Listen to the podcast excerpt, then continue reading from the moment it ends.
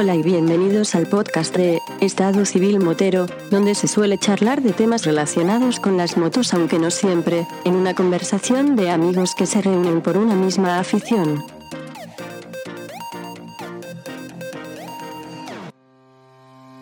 ¿Qué pasa, chaval? Hombre, querido Vampi, ¿cómo te echabas de menos, pequeño? ¿Qué tal?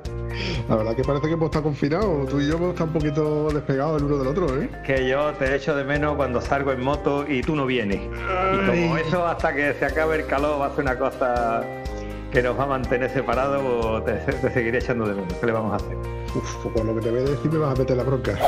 Mira tú. que te fuiste solo por ahí a pasar calor como un gilipollas. ¡Zas en toda la boca! No exactamente. Lo primero es que he salido solo y acompañado varios días. Sí que es verdad que he evitado la calor como buen, como buen samaritano que soy. no, yo no quiero la calor ni escrito, Antonio. Yo paso calor en mi trabajo porque me pagan. Si no, gratuitamente, como que no, Antonio. Es que yo, yo no soy como tú. Yo no, soy, yo no estoy hecho de esa pasta la- de la que tú estás hecha, campeón. Llueve no salgo, si hace frío no salgo.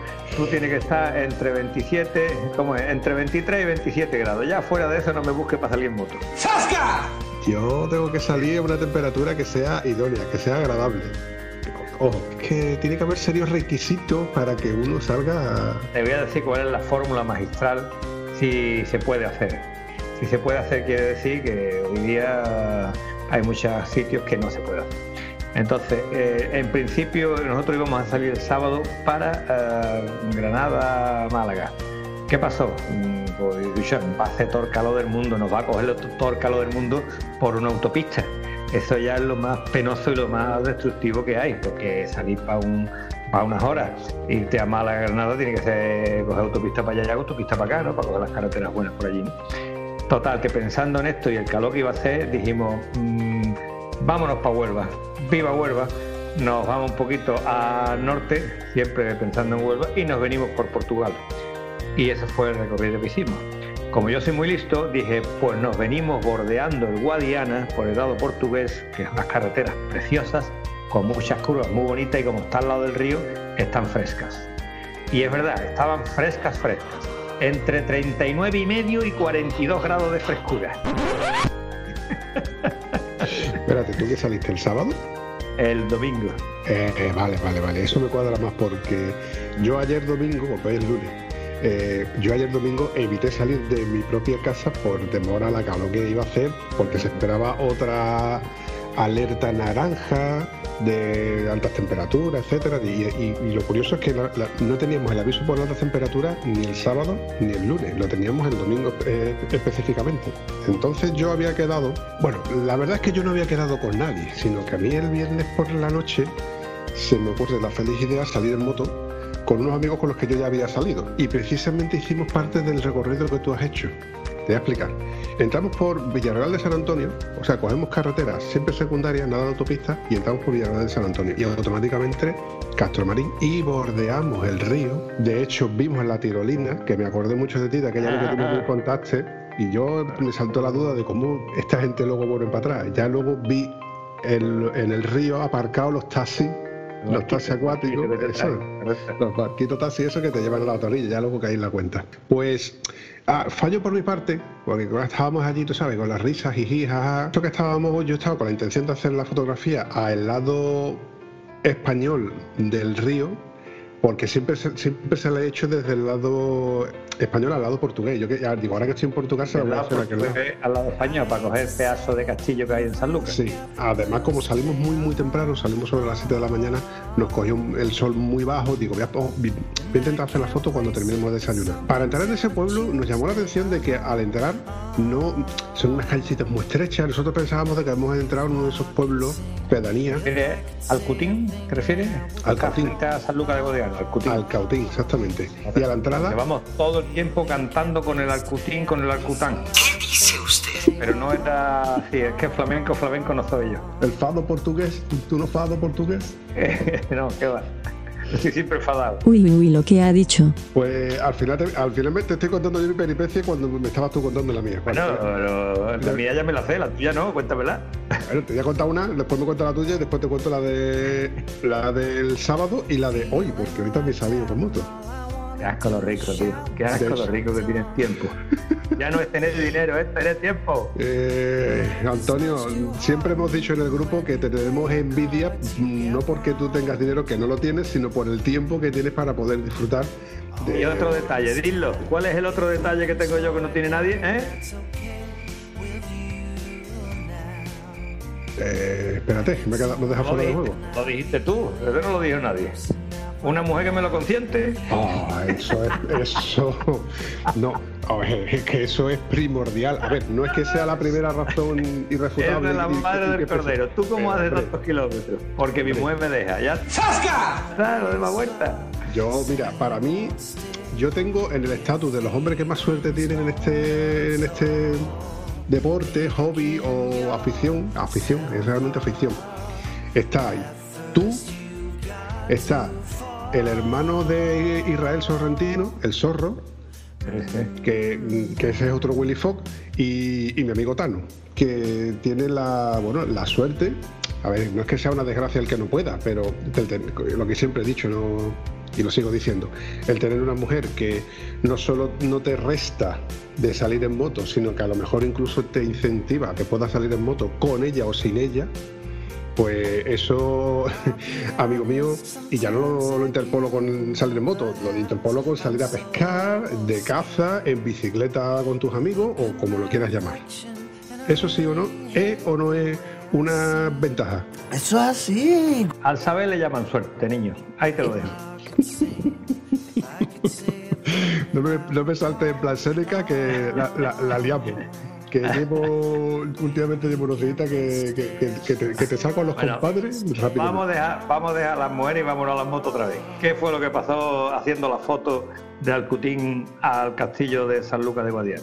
Que se me olvidó hacerle la foto a, la parte de que se ve desde la parte desde el cautil hacia porque es digo coño siempre que hago la foto pero no se la puedo hacer para este lado el sol estaba muy bajo teníamos, teníamos el sol a contraluz eh, tú sabes que es un pejiguera con el tema de las fotos. Yo todo el mundo meto la broca cada vez que ponen los deditos en las cámaras y os digo, limpiar las, lentes que luego sale, salimos en la foto, salimos muy feos. Las cámaras no hacen milagro, pero coño, por lo menos que, eh, salgan con calidad. igual de feo que era, no 20 veces más feo, coño, igual. Después de desayunar, mascarilla en mano, se me olvidó lo de la foto y ya salimos como pudimos y bordeamos el río hasta no sé qué parte exactamente, donde volvimos a cruzar por la parte de Mértola Exactamente. Pero allí en Portugal andamos bastante. Andamos por, llegamos a Mértola y de Mértola pues volvimos para atrás. Eh, vamos, estuvimos, paramos en Mértola y fue sobre las 12 del mediodía, puesto que la mujer que estaba en Mértola no nos atendía hasta las 12 en punto. Ya cuando abrió aquello, ya habíamos decidido nosotros de que vamos a tirar para abajo como sea, porque habíamos quedado en el portil para en un chiringuito tomarnos algo, chiringuito de un conocido nuestro, y automáticamente volver a la una hora que fuera temprana, evitando como siempre la calor. De hecho, claro, nosotros salimos sobre la. Habíamos quedado a las siete y cuarto y a las 7 de la mañana ya habíamos salido. O sea, que tú lo, puntuales que somos. Buenísimo, ¿no? ya te digo yo que conmigo no te va a pasar eso. ¡Sas en toda la boca!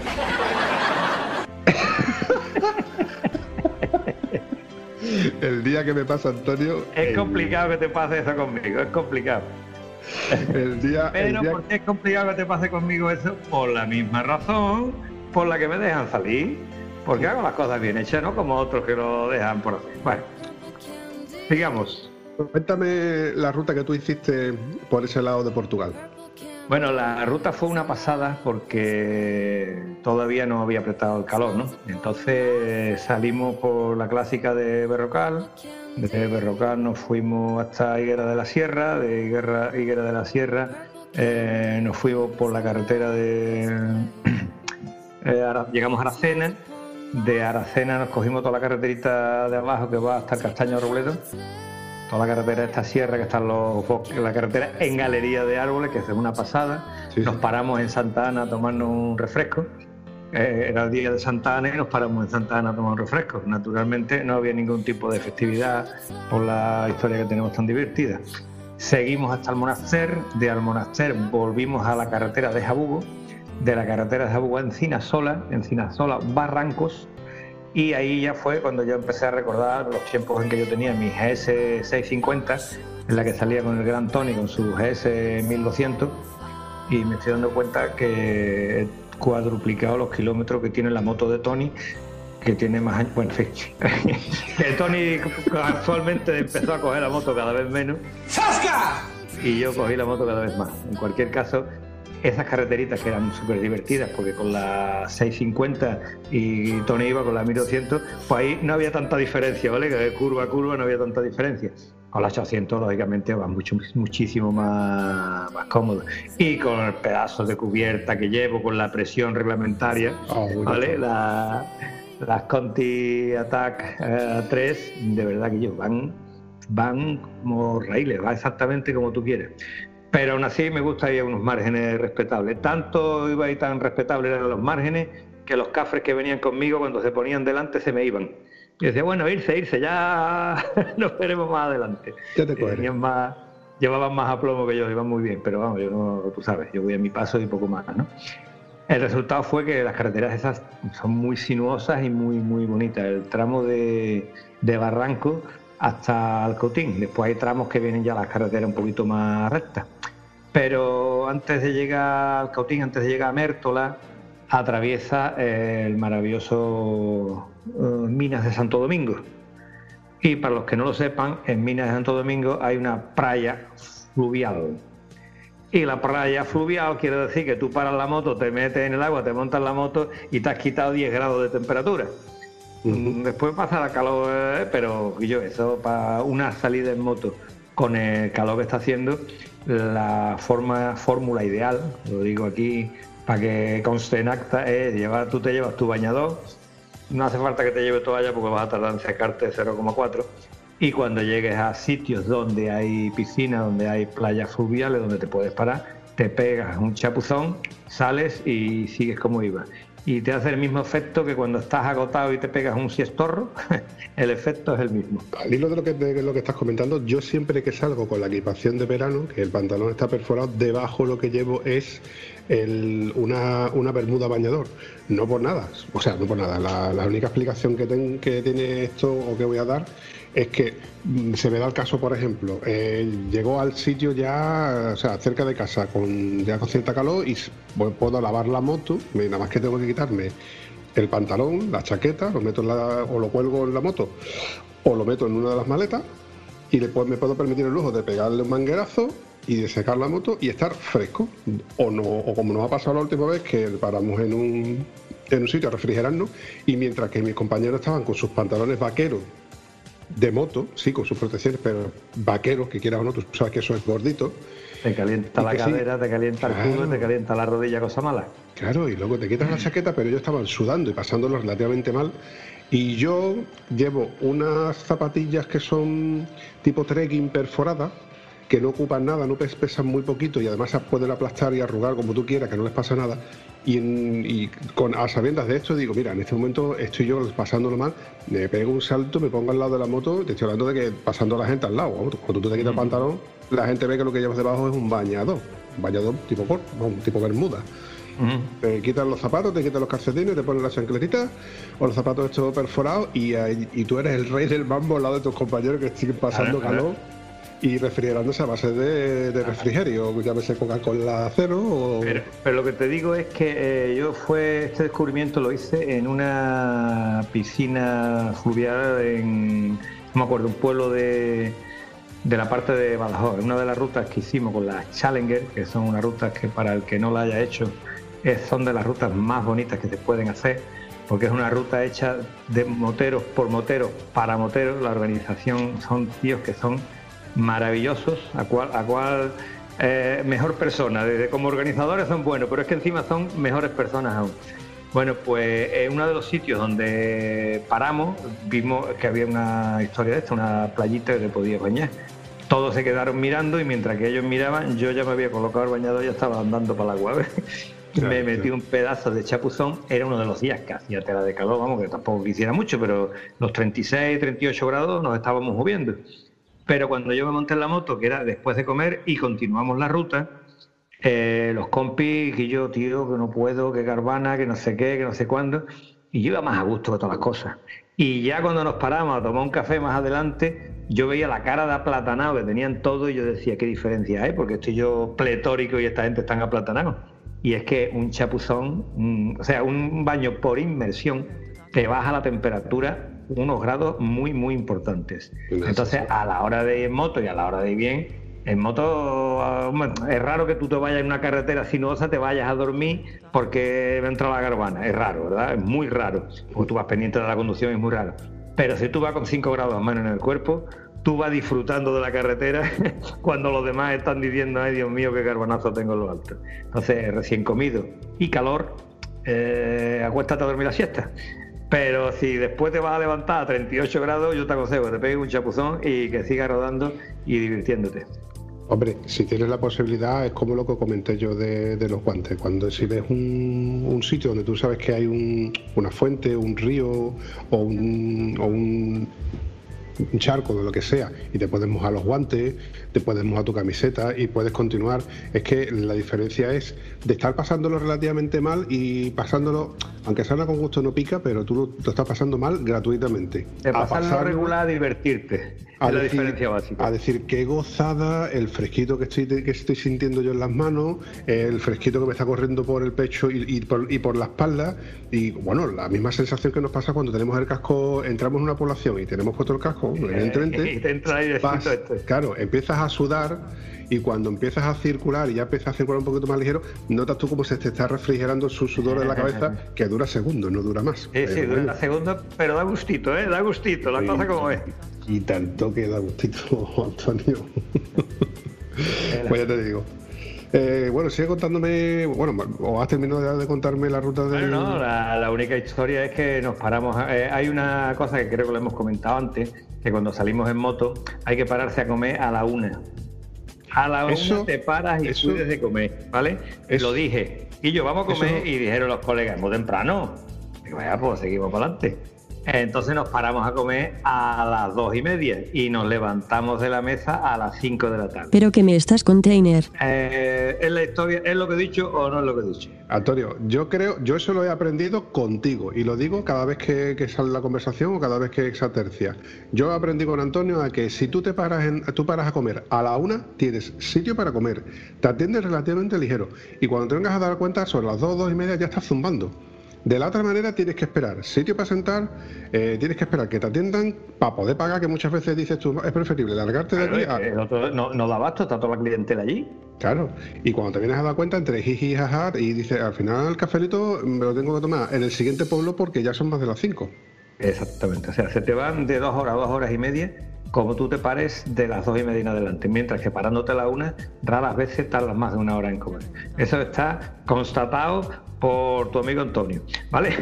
Pero vamos, que, invito a partir de este momento a que la gente lo pruebe, porque claro, si tú lo que vas, bueno, si vas con las mujeres, pues igual la sobremesa, el estar allí en el sitio tal y cual te puede apetecer. Pero si vamos con los colegas, ya, ya hemos hablado bastante, ya nos conocemos. Vamos a lo que vamos, tira para adelante. ¿De acuerdo? Bueno, pues la historia, al salir a las 5 nos cogimos la carretera de Mértola intentando, de Mértola hasta el Putín y empezamos a bordear la carreterita esa que va bordeando el Guadiana, que es una maravilla de carretera. Es una maravilla de carretera hasta cuando hicimos la ruta de Boyuyo hace un par de años, creo recordar, hace dos, años, que empezó a llover a las 9 de la noche y eran las 8 de la tarde y no había escampado, ¿vale? Pues esa carreterita fue de las primeras que cogimos lloviendo y no era tan bonita, pero seguía siendo bonita a pesar de estar lloviendo. Ah, pues ahora la carretera sigue siendo preciosa a pesar de estar, eh, había veces que bajaba la temperatura hasta 39 grados. ¿Qué dice usted? Pero la, mayoría de la carretera estaba eh, bordeando el Guadiana, ¿eh? bordeando el Guadiana, la mayoría de la carretera entre 40 y 42.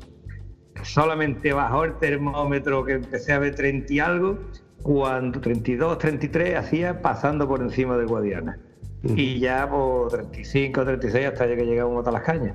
Resultado, no sé cómo lo hago, pero los 500 kilómetros, no sé si salieron 4,98 o 505 o una cosa así. O sea, los 500 kilómetros cada vez que sale. Yo no. Divertidísimo, también te lo digo, a pesar de la temperatura.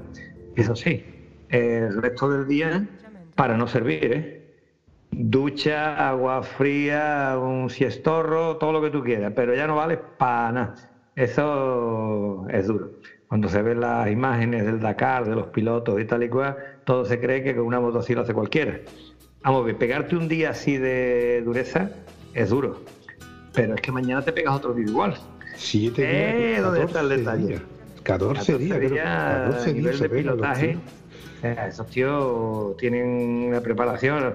Un aficionado no hace eso sin tener una preparación especial porque no hay cuerpo que lo resista. lo, de, esta gente eh, daría para un podcast. Lo que pasa es que ni, no, hemos tenido. ¿Hay que traer algún piloto de eso?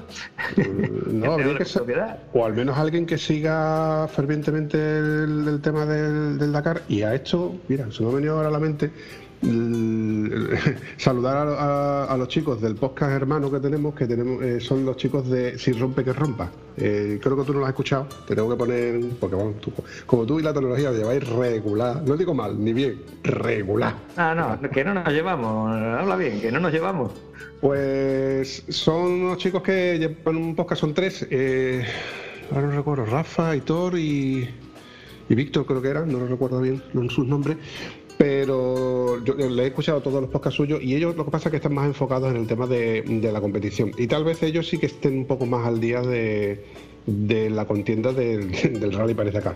Aunque por lo que les he escuchado y, llevo con ellos en el, en el podcast, vamos, su, su sector eh, es todo lo que tenga que ver, referir con las carreras, MotoGP, corredores, etcétera. Eh, muchas veces rememoro de cuando se hablaban de, los motores de dos tiempos, de cuando nosotros andábamos con, o veíamos, porque era mi época de instituto, yo veía las TZR, veía las la gileras, la, gallina fresia, las gileras doble K, ah, eh, ah, qué maravilla. eh. Esas... después andaban, pero qué estilo, ¿vale? ¿Qué, líneas? En aquel entonces andaban, porque una MTX que luego era una CDM, que luego el motor de que era el mismo de la NSR, luego fue la NS1, Yamaha que tenía la DT, que era el motor de la, de la ZR, que también luego tenían la 3,5, que era la RD, el motor derivado, bueno, yo qué sé, empezaban a hablar y yo empiezo a, divagar, empiezo a divagar en mi mente y la verdad que el podcast es muy entretenido, la verdad. Y, os animo a todo el que lo escuche, a que a todo el que nos escuche, que le eche un vistazo por lo menos. Pues repite el nombre, a ver si para acordarlo. Si rompe, que rompa. Si rompe, que rompa. si rompe, que rompa. Dale leña ahí que si rompe, que rompa. Pues siguiendo los comentarios de esto, el si rompe, que rompa, había un piloto de camiones que iba líder, no sé cuántos años hace esto, iba líder en el Dakar y si rompe que rompa, eh, que rompió, ¿vale? Pero rompió porque se quedó sin suspensiones. Entonces le preguntaba en la entrevista, bueno, que yo, ¿cómo, cómo te quedas sin amortiguadores? ¿Cambias los amortiguadores? Y sí, sí, si nosotros cambiamos los amortiguadores, lo que pasa es que el amortiguador en ese terreno no duraba ni 100 kilómetros. En el camión español este que se retiró, en este terreno no duraba ni 100 kilómetros, o sea, reventaba los amortiguadores. Paraban, cambiaban amortiguadores y seguían andando. y lo volvían a reventar otra vez. O sea que al final mm, gastaron no sé cuántos amortiguadores y no pudieron terminar la, el Dakar. Y este tío que hablaba del tema de los camiones y tal y cual, dice, porque las motos, dice, no me hablas de las motos. Esa gente son Superman. Porque nosotros vamos en el camión, pero vamos tres tíos, tenemos un problema, estamos aquí uno por un lado, otro por otro, pero estos tíos van solos. Y cualquier, error de navegación, cualquier avería mecánica, cualquier error de conducción, cualquier trampa del desierto que te encuentres esto, o te puede encontrar un, un número serio, pues muchas balizas, muchas historias que tú llevas. Hermano, lo nuestro es mucho más live, vamos a dejarnos de tonterías. No somos dacarianos. Voy a puntualizar esto y corremos un tupido velo con, este tema. Eh, yo he seguido mucho el, Dakar, no lo he seguido tanto en televisión como en un podcast, en el podcast de, de Roberto Naveira, Viajes en Moto, que tenían un especial sobre el, sobre el Dakar, donde tenían a dos colaboradores que estaban muy, muy puestos en carreras porque ellos dos corren en, enduro y en motor tipo ride con navegación, etcétera, y hablaban de que ellos lo consideraban superhéroes, porque entre otras cosas, ellos se tienen que levantar por la mañana mm, en horas de madrugada, de haber dormido poco. Eh, lo único que, que, no hacían, creo, era recoger su tienda de campaña, pero ellos tienen que montarse en su moto, eh, poner, el, poner el navegador, que no es un navegador, que es un roadbook. O sea, a la misma vez tú tienes que estar conduciendo, pendiente de tu moto, el motor, lo, que tienes delante. el terreno. claro, el terreno, lo, que tienes delante, lo que tienes detrás, el, el roadbook, y no te equivoques. Y cuando tú vuelves, después de, no sé, digo 10 horas por decir 10 horas, conduciendo en moto, ahora ponte a preparar tu moto para el día siguiente y así durante 14 días, menos un día que quiero recordar que lo ponen de descanso. hay un día de descanso que nada más que es para reparar y descansar, todo lo que tú puedas. Y todo esto te estamos hablando que hidratándote con una botella de agua que tengas en la espalda, otra que tienes en la moto por si paras o tienes que parar, para que tú la lleves ahí, que es agua caliente, no nos olvidemos, el agua que está en la moto. pero es caliente, a ver cómo cambia todo eso. Es caliente. Yo llevo siempre una botella de agua en la moto y cada vez que me paro digo, es que está calentita. Lo tengo que pensar. Y mira que cada vez, cada vez que bajo quiero que pegarle un trozo de agua. En fin, yo te digo, estos chicos de las motos están locos. Eh, para el agua esta eh, hay unos termos, que es el mismo bote que montas en la bicicleta, hay botes térmicos que se usan especialmente para el invierno. Mm. ¿vale? Porque en el invierno en Alemania es muy chulo salir con tu bote de agua, pero cuando lo vas a coger el agua está helada, ¿vale? Yo he hecho dos rutas, dos rutas por a menos de cero grados en Alemania en bici y es muy divertido porque llegas limpio y no sudas ni una gota, ¿vale? Sí, sí, sí. una bajada que tú hagas en, en cualquier carretera o en cualquier pista a 20 por hora eh, tú cuando llegas abajo no sabes si la nariz la tienes todavía ahí pegada a la cara o la nariz se te ha caído, ¿vale? A 20 por hora la sensación térmica de menos 2, menos 3 grados es como menos 40 grados centígrados. O sea, es, mm, es toda una experiencia. Ahora la experiencia es que tú llegas, te desnudas y dices, pues si me quiero duchar me ducho, a duchar con agua caliente para recuperarme pero no necesitas eh, ducharte porque, te digo, la capacidad de sudoración cero. Y lo que te digo es que mi cuñado en la bicicleta llevaba un bote que es térmico y es para que el agua no se enfríe demasiado. Igualmente ese bote térmico lo podemos utilizar nosotros en la moto, lo echas con agua bastante fría y le añades, lo, lo llenas de hielo y lo rellenas de agua y cuando te paras a beber pues tienes agua más o menos no caliente, no vamos a decir que esté fresca pero por lo menos no está caliente. El térmico tiene su función. Mm, a ver, estoy contigo y te voy a dar la razón y luego te la voy a quitar y vas a entender por qué. Yo me ha pasado que yo he hecho una ruta a sabiendas de que la voy a hacer de día completo y me he llevado o las maletas o me he llevado en una de las maletas un pequeño termo flexible eh, con una piedra de hielo, un acumulador de frío que se llama también donde tú puedes llevar tu, bebida fresca. Y me, aseguro de que esa ruta la voy a tener con la bebida fresca. O sea que hasta ahí estoy de acuerdo contigo. Pero ¿qué pasa? Yo siempre que llevo en la moto una botella, que antes llevaba una botella pequeña de, de 33 centilitros pero ahora la que llevo es, de un litro y medio, que es la típica que tú compras en cualquier, gasolinera. Pero siempre cuando me, necesito espacio para. Porque yo suelo llevar cosas en la moto, no tantas como tú, evidentemente. Hay, que decir que tienes que tapar la botella con el tapón de rosca apretadito, ¿vale? ¡Sasca! ¿Vale? Es un detalle sin importancia, pero tú lo aprietas, ¿vale? La, la botella se mueve, vibra, ¿eh? Hay más de uno que ha tenido que vaciar el toque y darle la vuelta para que tirara todo el agua de la botella. A mí también me ha pasado. ¿Qué pasa? No pasa nada, Antonio, no pasa nada. a que has aprendido a que la botella, a que la botella tiene que estar ahí. El botón, el tapón apretado. Y si es tapón de clic, no la eches en la maleta. Ni este clic no la eches en la maleta. en la maleta que Porque además hay otro detalle que no nos damos cuenta. Y es que tú, cuando te bajas de la moto y coges la botella, hay veces que la botella está apretada, está arrugada. Los cambios de altura, ¿vale? apretar. Exactamente, o sea que la botella te queda arrugada y no la he guardado así. Entonces, lo mismo que te abre, que te cierra, mm, hay que tener en cuenta que si es un tapón de presión, si la botella, el agua dilata, el tapón va a salir y el agua te va a mojar toda la documentación, toda la ropita, todas las herramientas y todo lo que lleve en el toque. Antonio.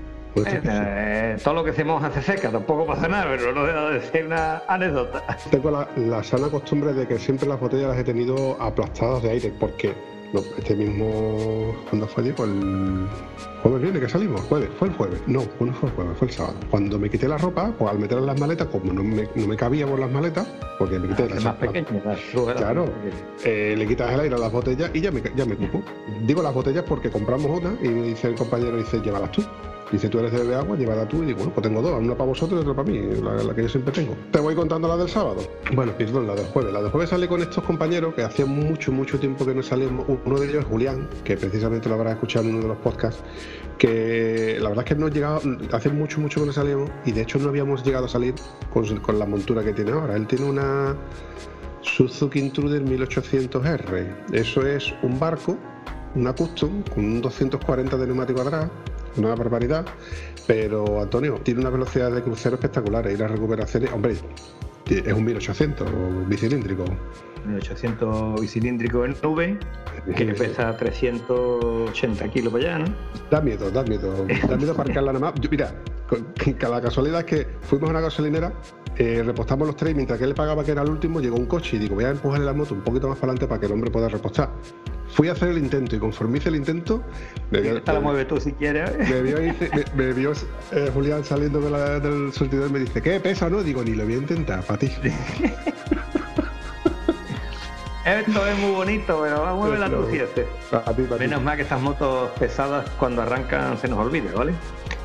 Sí, sí, no, y bueno, volvemos a lo mismo, sana con gusto no pica, es que es evidente. Pues como te dije, la del jueves hicimos eso, llegamos a Portugal y volvimos de Portugal, y el sábado yo no tenía intención de salir, o sí tenía intención de salir, pero ya por la noche se me ocurrió la feliz idea de comentárselo a uno de ellos dos, por si, porque habíamos comentado de, como estábamos en la parte de Portugal, de ir a Pulo do Lobo. ¿Te suena? Sí, podemos pasar por allí. pues mm, pasar por Puldulo, pues ellos no lo conocían y bueno, pues ya quedamos con que tú por Estoy viendo una cascada que hay por allí, que no sé si en esta fecha hay cascada o es, sal- o es escalón solo. Por eso hemos pospuesto un poco esta ruta que yo organizaré en su día, porque en primer lugar seguro que no hay agua y en segundo lugar eh, el terreno eh, puede que esté un poco polvorento, al menos el, el último tramo. Al llegar a la cascada realmente es poquita, no andas mucho por tierra. Pero acuérdate de que uno de ellos lleva una custom gorda, muy gorda. Eh, si tú vas al mismo el que estuve yo, ahí entra la custom gorda. Otra cosa es que quieras bajar nivel del río. Ni te lo aconsejo con la tuya. Cuando yo estuve allí, me dice uno que yo, tú que tienes la moto más ligera, pues yo llevo a montar los maravillosos STR, tú que llevas taco, arrímate un poco, a veces se puede bajar para allá. Cuando yo vi las roderas que había por allí, digo, hombre, se puede bajar si hay tres tíos a lo largo de toda la subida para echarte un cable. Pero a la hora de subir es complicado porque ba- bajar siempre se baja con relativa facilidad y te falta adherencia y le hemos liado parda. Yo hace años que no voy, pero yo fui, yo recuerdo que yo fui con las Anaki 2. O sea, bajé y subí con, la, con las Anaki 2. Por eso quiero, entre otras cosas, quiero volver a ir para asegurarme del terreno y de las condiciones para, no para que este compañero no lo pase relativamente mal. Total, que se lo comento a este amigo, digo, oye, que mañana por la mañana voy a salir, pero mi intención es salir temprano y volver a una hora considerable para, almor- para almorzar en casa, como siempre. Y me comenta, dice, mira, yo me uno, me uno, salgo contigo, pero tengo que estar en casa temprano. Porque, bueno, tengo cosas que hacer y se lo he prometido a, mi señora, etcétera. Venga, vale.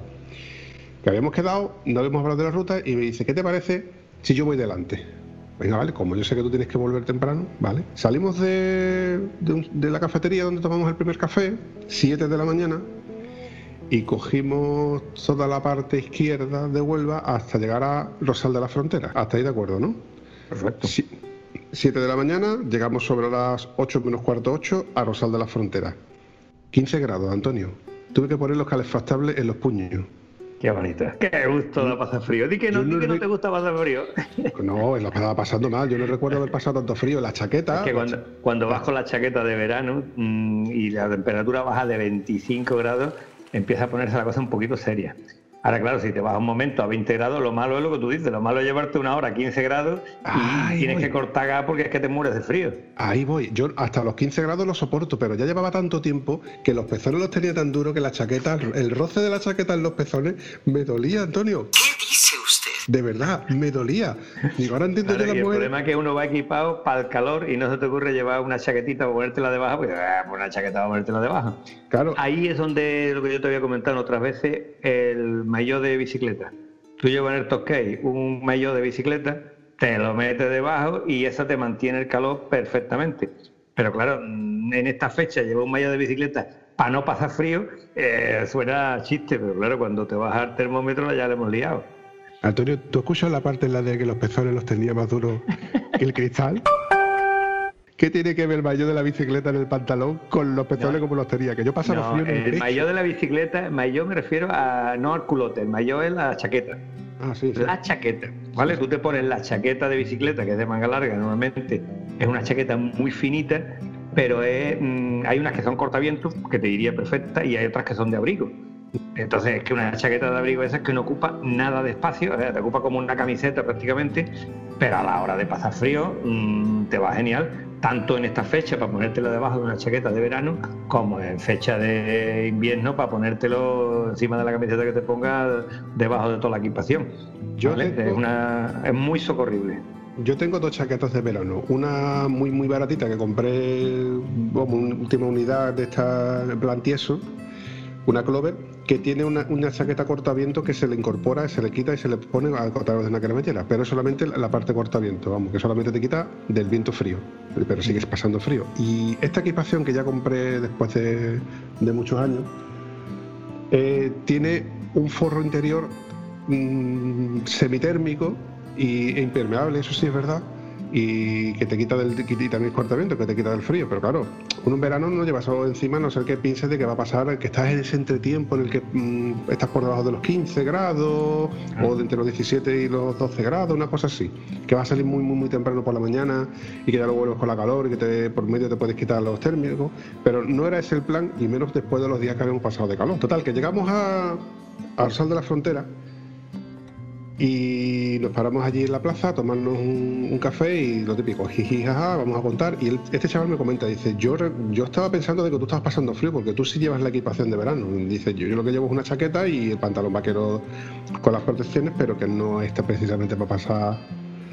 Total, que terminamos de, de desayunar, sales de Rosal de la Frontera y tú sabes que en Aroche, frente de Aroche, está la carretera que va hasta Barranco, ¿cierto?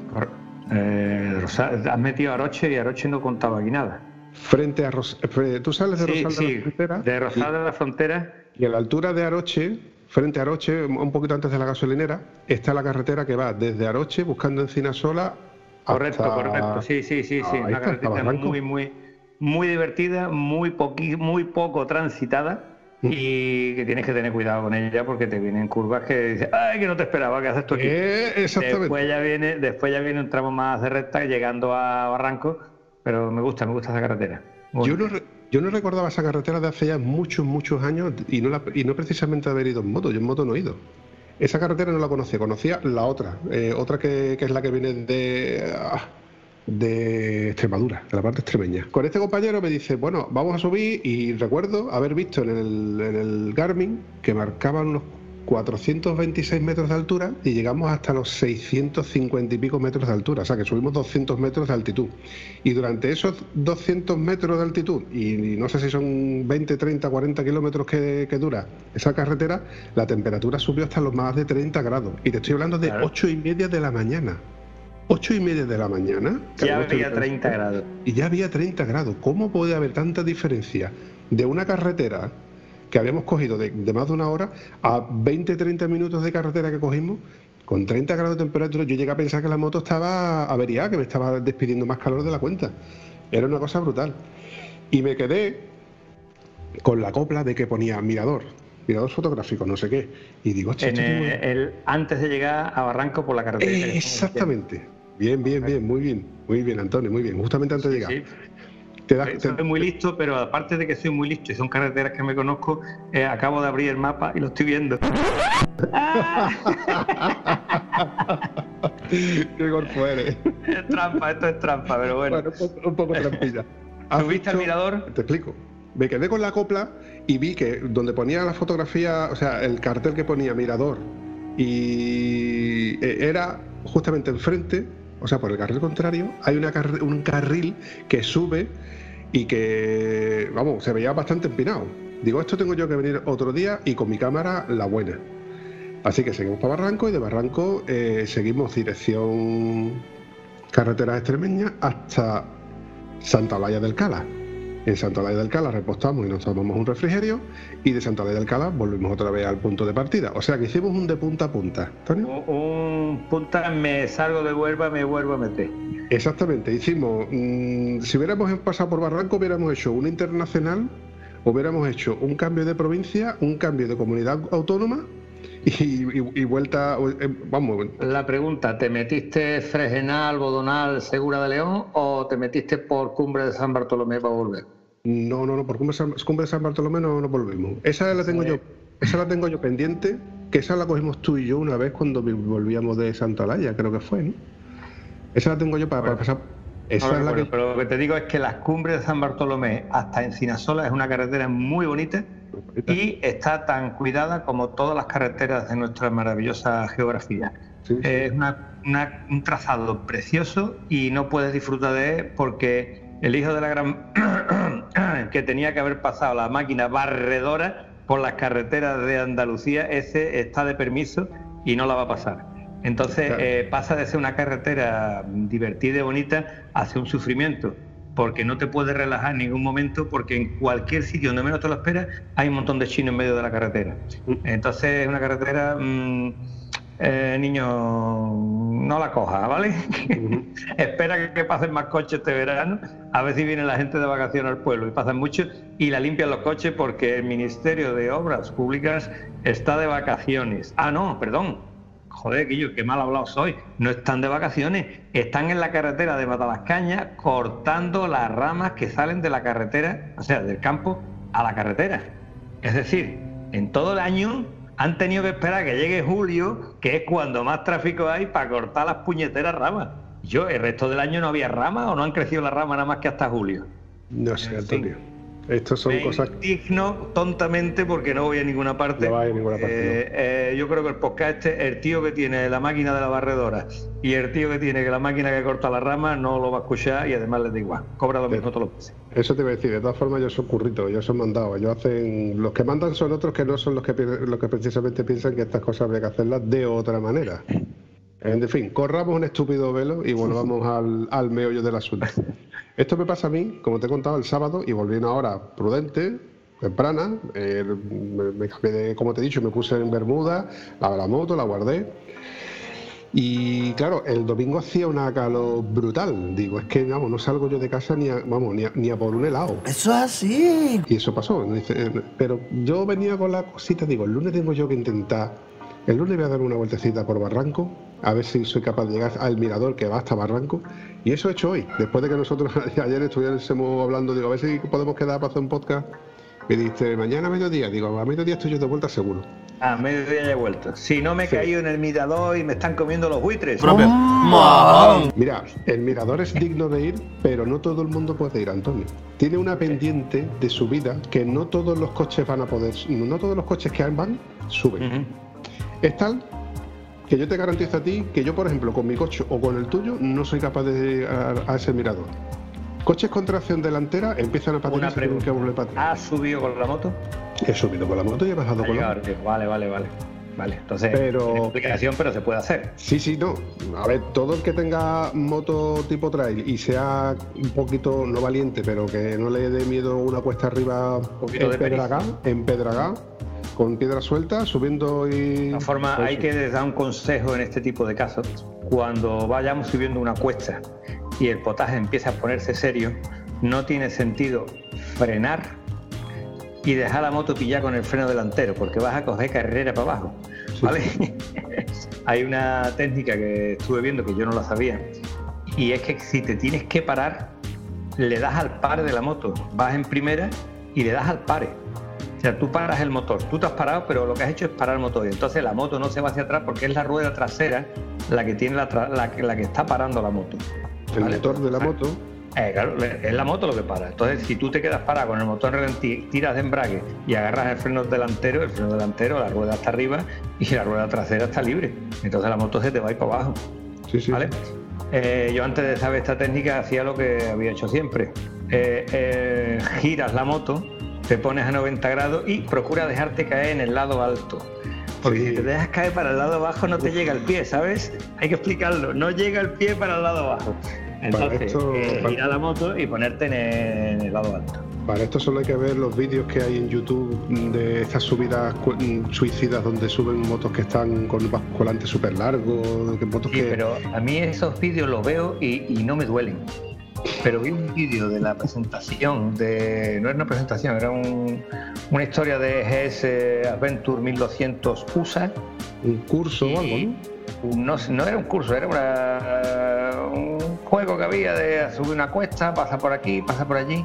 Y cuando tú ves, tú, tú has visto el, el tipo de vaca mostrenca que tiene una GS 1200 Adventure de las nuevas. La ¿Lo has visto? 1259 engorda, sí. La 1250 no, esta era la, la, la 1200 de antes, la 1250 salió mucho después. Este hombre va subiendo, gira la moto a 90 grados cuando ve que la cuesta no es capaz de llegar arriba, ¿vale? Y en vez de dejarse caer en el lado alto, se le va la moto para el lado bajo, ¿vale? Como el tío tiene más pata que una Teresa, el tío se salva, pero la moto empieza a dar vueltas laterales. Y me dolía en mi alma, en mi corazón. Si la moto no es mía, la moto no es mía. Pero esa moto dando vueltas de manillar, ruedas de rueda de manillar, tío, esa imagen la tengo yo grabada como si la moto hubiera sido mía.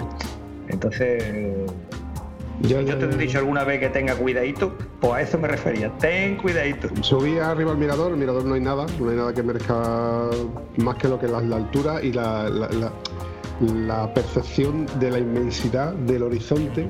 Mm, Da, da gusto verlo porque de hecho merece la pena incluso llevarte unos prismáticos un día como hoy que no hay ni una nube y, y te da te deja ver las distancias nada. nada. Vamos, se ve perfectamente barranco y de, de hecho te voy a mandar las fotografías que tengo panorámicas hechas para que tú la amplíes y veas todo lo la, maravilla, la maravilla. son dos son dos fotografías panorámicas que si las juntaras las dos tendrías, tre- tendrías 360 grados del, de sitio sí. Es muy bonito, vamos. Y bueno, ya, yo con- eso ya pues, di la vuelta a la moto dentro del, del aparcamiento que hay del mirador, que no es muy grande, pero te permite dar la vuelta a uno o dos coches perfectamente y ya bajé para abajo despacito. Primera, tocando el freno trasero, a la misma vez que va bajando, revolucionando la primera y ya tiré. Pongo el GPS, volver para atrás a casa. A casa Llévame, llévame a casa. Llevarme a casa. Dos horas y poco me dijo que era. Me pasó por el cruce, la carretera me pasó por el cruce. No, es que ahí voy. ahí voy. La carretera me llevó a Encinasola. Y de Encinasola me llevó a una serie de carreteras que yo decía, estas carreteras me suenan. ¿Tanto tiempo hace que no vengo yo por aquí? Ah, no, la última vez que yo vine, iba el Piti delante nuestra guiándonos. Y fue cuando vinimos de Avis. ¿Te acuerdas ahora? Sí, unas sí, carreteras sí. sinuosas, unas que estaban muy bien de asfalto y otras que estaban rotas, lo que se dice rota. Completamente. Pues también te voy a pasar un, un par de fotitos que hice en esas carreteras. Pasa una vía de tren, precisamente también, al- por al lado de la carretera. Hasta pasa por el cruce, que sigue estando cerrado, por cierto. Nota informativa, que tú, yo creo que tú no lo sabes. El cruce, La venta al cruce sigue cerrada. Pero sí que cerrar porque el hombre ha dicho con el calor que está haciendo y No, cómo está la cosa, no vamos a lo descansar sé. un poquito. No lo sé, si esa venta siempre ha sido una mina de oro, está en un sitio estratégico. Estratégico, estratégico, desde luego. Eh, Lo cerró con el confinamiento y no ha vuelto a abrir. Y es raro que alguien que no pase por ahí, en moto sobre todo, no se pare a tomarse algo. En fin. Claro, claro. Total, que he bajado y conforme he bajado, pues he llegado, me he duchado y me he puesto en contacto contigo para organizar este embrollo. No está mal para no ser un domingo o para no ser un sábado, no está nada mal. Qué vidorra te metes. Tiene una pega, tiene una Criticarte- voy a criticarte a ver si me cae encima la, la suerte. Cuéntame. No, ¿Cuál es la pega? ¿Cuál es la pega que le ves tú a eso que haces tan bueno? Pues salir un lunes y, por ejemplo, coger la carretera de Calaña, que es una carretera que a mí me gusta mucho, que es muy bonita, tanto subida y bajada, como bajada y subida. Eh, encontrarte el tráfico de los camiones de la mina, eh, encontrarte a la vuelta mucha gente que van o vienen de sus trabajos. Eh, entonces, una serie de tráficos que no es que te estén estorbando, pero sí que es verdad que mm, cuesta trabajo adelantar a un coche cuando tú ves que vienen de, de frente 5 o 10 coches más. Eh, Claro. normal. Yo no soy muy, yo no soy muy de, de arriesgar, Antonio, tú sabes que mi moto no vibra porque yo voy, Ah, y menos innecesariamente, es absurdo. Claro. Pero sí que, sí que es evidente que entre semanas pues el tráfico es, es el que es. No Es diferente y es un tráfico recurrente. Claro. El truco es salir muy muy temprano y volver temprano, relativamente temprano. Y así aprovechar el fresco de la por la mañana el, y el calorcito de por la tarde. Increíble el calorcito que da esa moto, ¿eh? Pero te digo una cosa, los usuarios de las KTMs eh, te va- pueden hacer un curso de calor de lo que es de la calor una moto de verdad. Porque la KTM, al ser motor en V, el cilindro trasero lo tienes colocado justo debajo de Los Winder. Efectivamente. Los Si los, si los Kinder son de chocolate, Se te lo, derrite. puedes, te lo puedes beber de chocolate, ¿vale? Y los son de gallinas, te ponen duros por cojones, vamos. Es decir, tienes el cilindro trasero justo debajo. Entonces, eh, sé que hay una historia de aluminio con una capa anticalórica y tal y cual. Es unos tipos de deflectores que te quita bastante calor. No sé lo que vale, porque no debe ser barato, porque aquí todo vale unos de la karma al 10%. Pero claro, el, el motor nuestro hace paralelo y llevar los cilindros más adelantados, el calor que te da eh, no es tan directo como el calor de, este, porque tú tienes que tener en cuenta que al ser un motor en V, tú tienes el cilindro muy cerca de ese sitio, más el tubo de escape. El tubo de escape lo tienes justo, justo debajo, entonces ahí se te junta una cosa con la otra. Eh, las KTM me encantan, ¿eh? pero me voy a quedar con la BMW, tontería, estoy acabando el rodaje. Ay. Estoy acabando el rodaje, así que me voy a quedar con la BMW un poco más de tiempo. Si, si el roda- si el rodaje se lo haces tú a los 230.000 kilómetros, eh, a ver si Nico Zabaleta, que ya va por 600, todavía está, está todavía en, en el segundo Hombre, yo, rodaje. el, ¿eh? ro- el rodaje no son los 500.000. ¿Qué dice usted? Pues voy a la mitad de rodaje, coño, voy a la mitad. Cuando termine el rodaje ya veremos si se le hace algo. Bueno, Antonio, si no te parece malo, vamos a pegarle ya un cortecito a esto para no hacerlo muy largo. Y sí que te voy a dejar, como sé que no has hecho los deberes desde la última vez que te dije que vieran los vídeos del búfalo, porque cuando has hablado de frío, andando en bicicleta a cero grados, te hubieras acordado rápidamente de los vídeos que te he mandado a través del... Te voy a sorprender. Sí veía a ese hombre, no terminé de verlo porque me dolía. Me dolía. Duele, ¿eh? Duele, a ¿eh? verlo y cuando vi digo, este tío, ¿dónde se está metiendo? Entonces vino mi pregunta. Eh, señor Búfalo, que me encantaría conocerlo, ¿es un tío muy valiente o solo es un chaval inconsciente? ¿Dónde está, la, dónde está el límite de la valentía, de la osadía y la inconsciencia? Yo la Sí. verdad que el andar con frío en moto es duro, ¿eh? Pero claro, cuando tú vas andando y te paras, te metes en un hostal, te metes en un hotel, te pegas una ducha caliente y estás al lado de un radiador, de una chimenea, así, eso no es, eso no es. Pero lo que hace este tío, monta una tienda de campaña haciendo un agujero en la nieve, eh, si tú, vamos a ver, hay una cosa, por ejemplo, un esquimal vive en un iglú, ¿vale? Dentro del iglú, ¿sabes la temperatura que hay? Cero. Cero, dentro de la temperatura lo que hay son cero grados. Y, y se estaba más calentito que fuera. Y se está, claro, es que fuera hace menos 40. Pero este tío lo que está haciendo, yo lo veo entre admirable y disparatado. En fin. Lo hizo ya hace unos años, ya te digo, por eso te digo que es cuanto menos mm, curioso y, ve- y verlo. Sí que es verdad que eh, Juan el Oráculo, ¿te acuerdas de él, no? Siempre, bueno. Estoy pendiente de una entrevista con él que lo que pasa es que está liado con un, un nuevo negocio que, Ha que ha montado. un par el tío que Ah, hay está que, ahí. ir allí, a- hay que ir allí a desayunar. Eso me ha dicho, lo que pasa es que me ha dicho que está muy liado y por eso no tengo pendiente la Está colaboración. en- él va a estar en la travesía de Cantillana. Son datos que yo voy dando. Buscad a Juan. Juan es un tipo inmenso. Es preferible saltarlo a darle la vuelta, ¿vale? Uy, uy, uy, lo que ha dicho. Ya lo digo para que los amigos vayan conociendo. ¿Vale? Lo que no me sé es la dirección exacta de- del bar de, de Cantillana. Ya, ya, ya cuando, cuando en la próxima colaboración, pues Lo lo diremos, lo hombre- diremos. Sí, este hombre sí conoce a Fernando el Búfalo en persona, por eso te digo que estamos pendientes de, de una colaboración con él.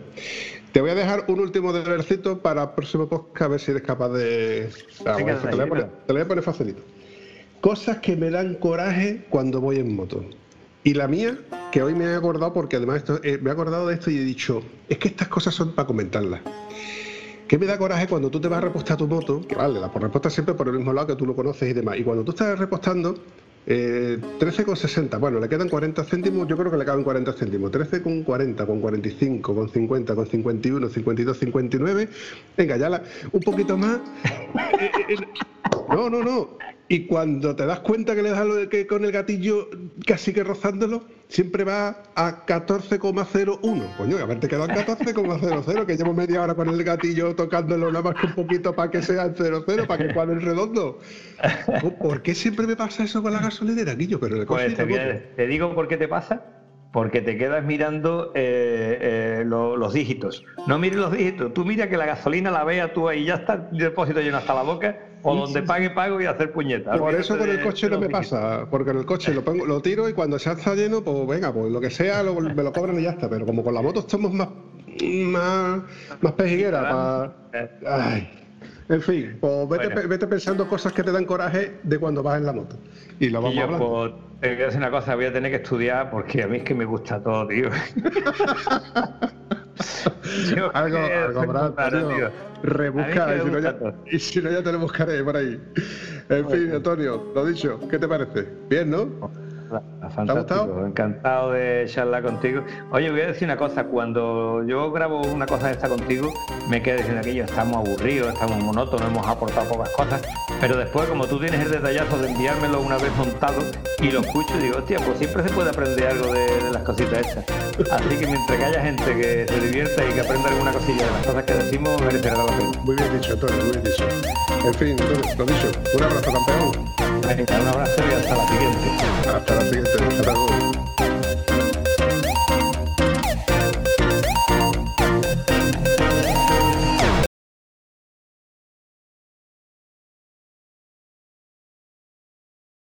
Hello, my friend. Con el ¿Me se oye? ¿Me se oye? ¿Me se escucha? Te escucho estupendamente. Tú te veo la cabeza por aquí. ¿Eres capaz de orientarte que te vea tus ubres? La, la papada, Antonio, es para que me Ah. veas la papada.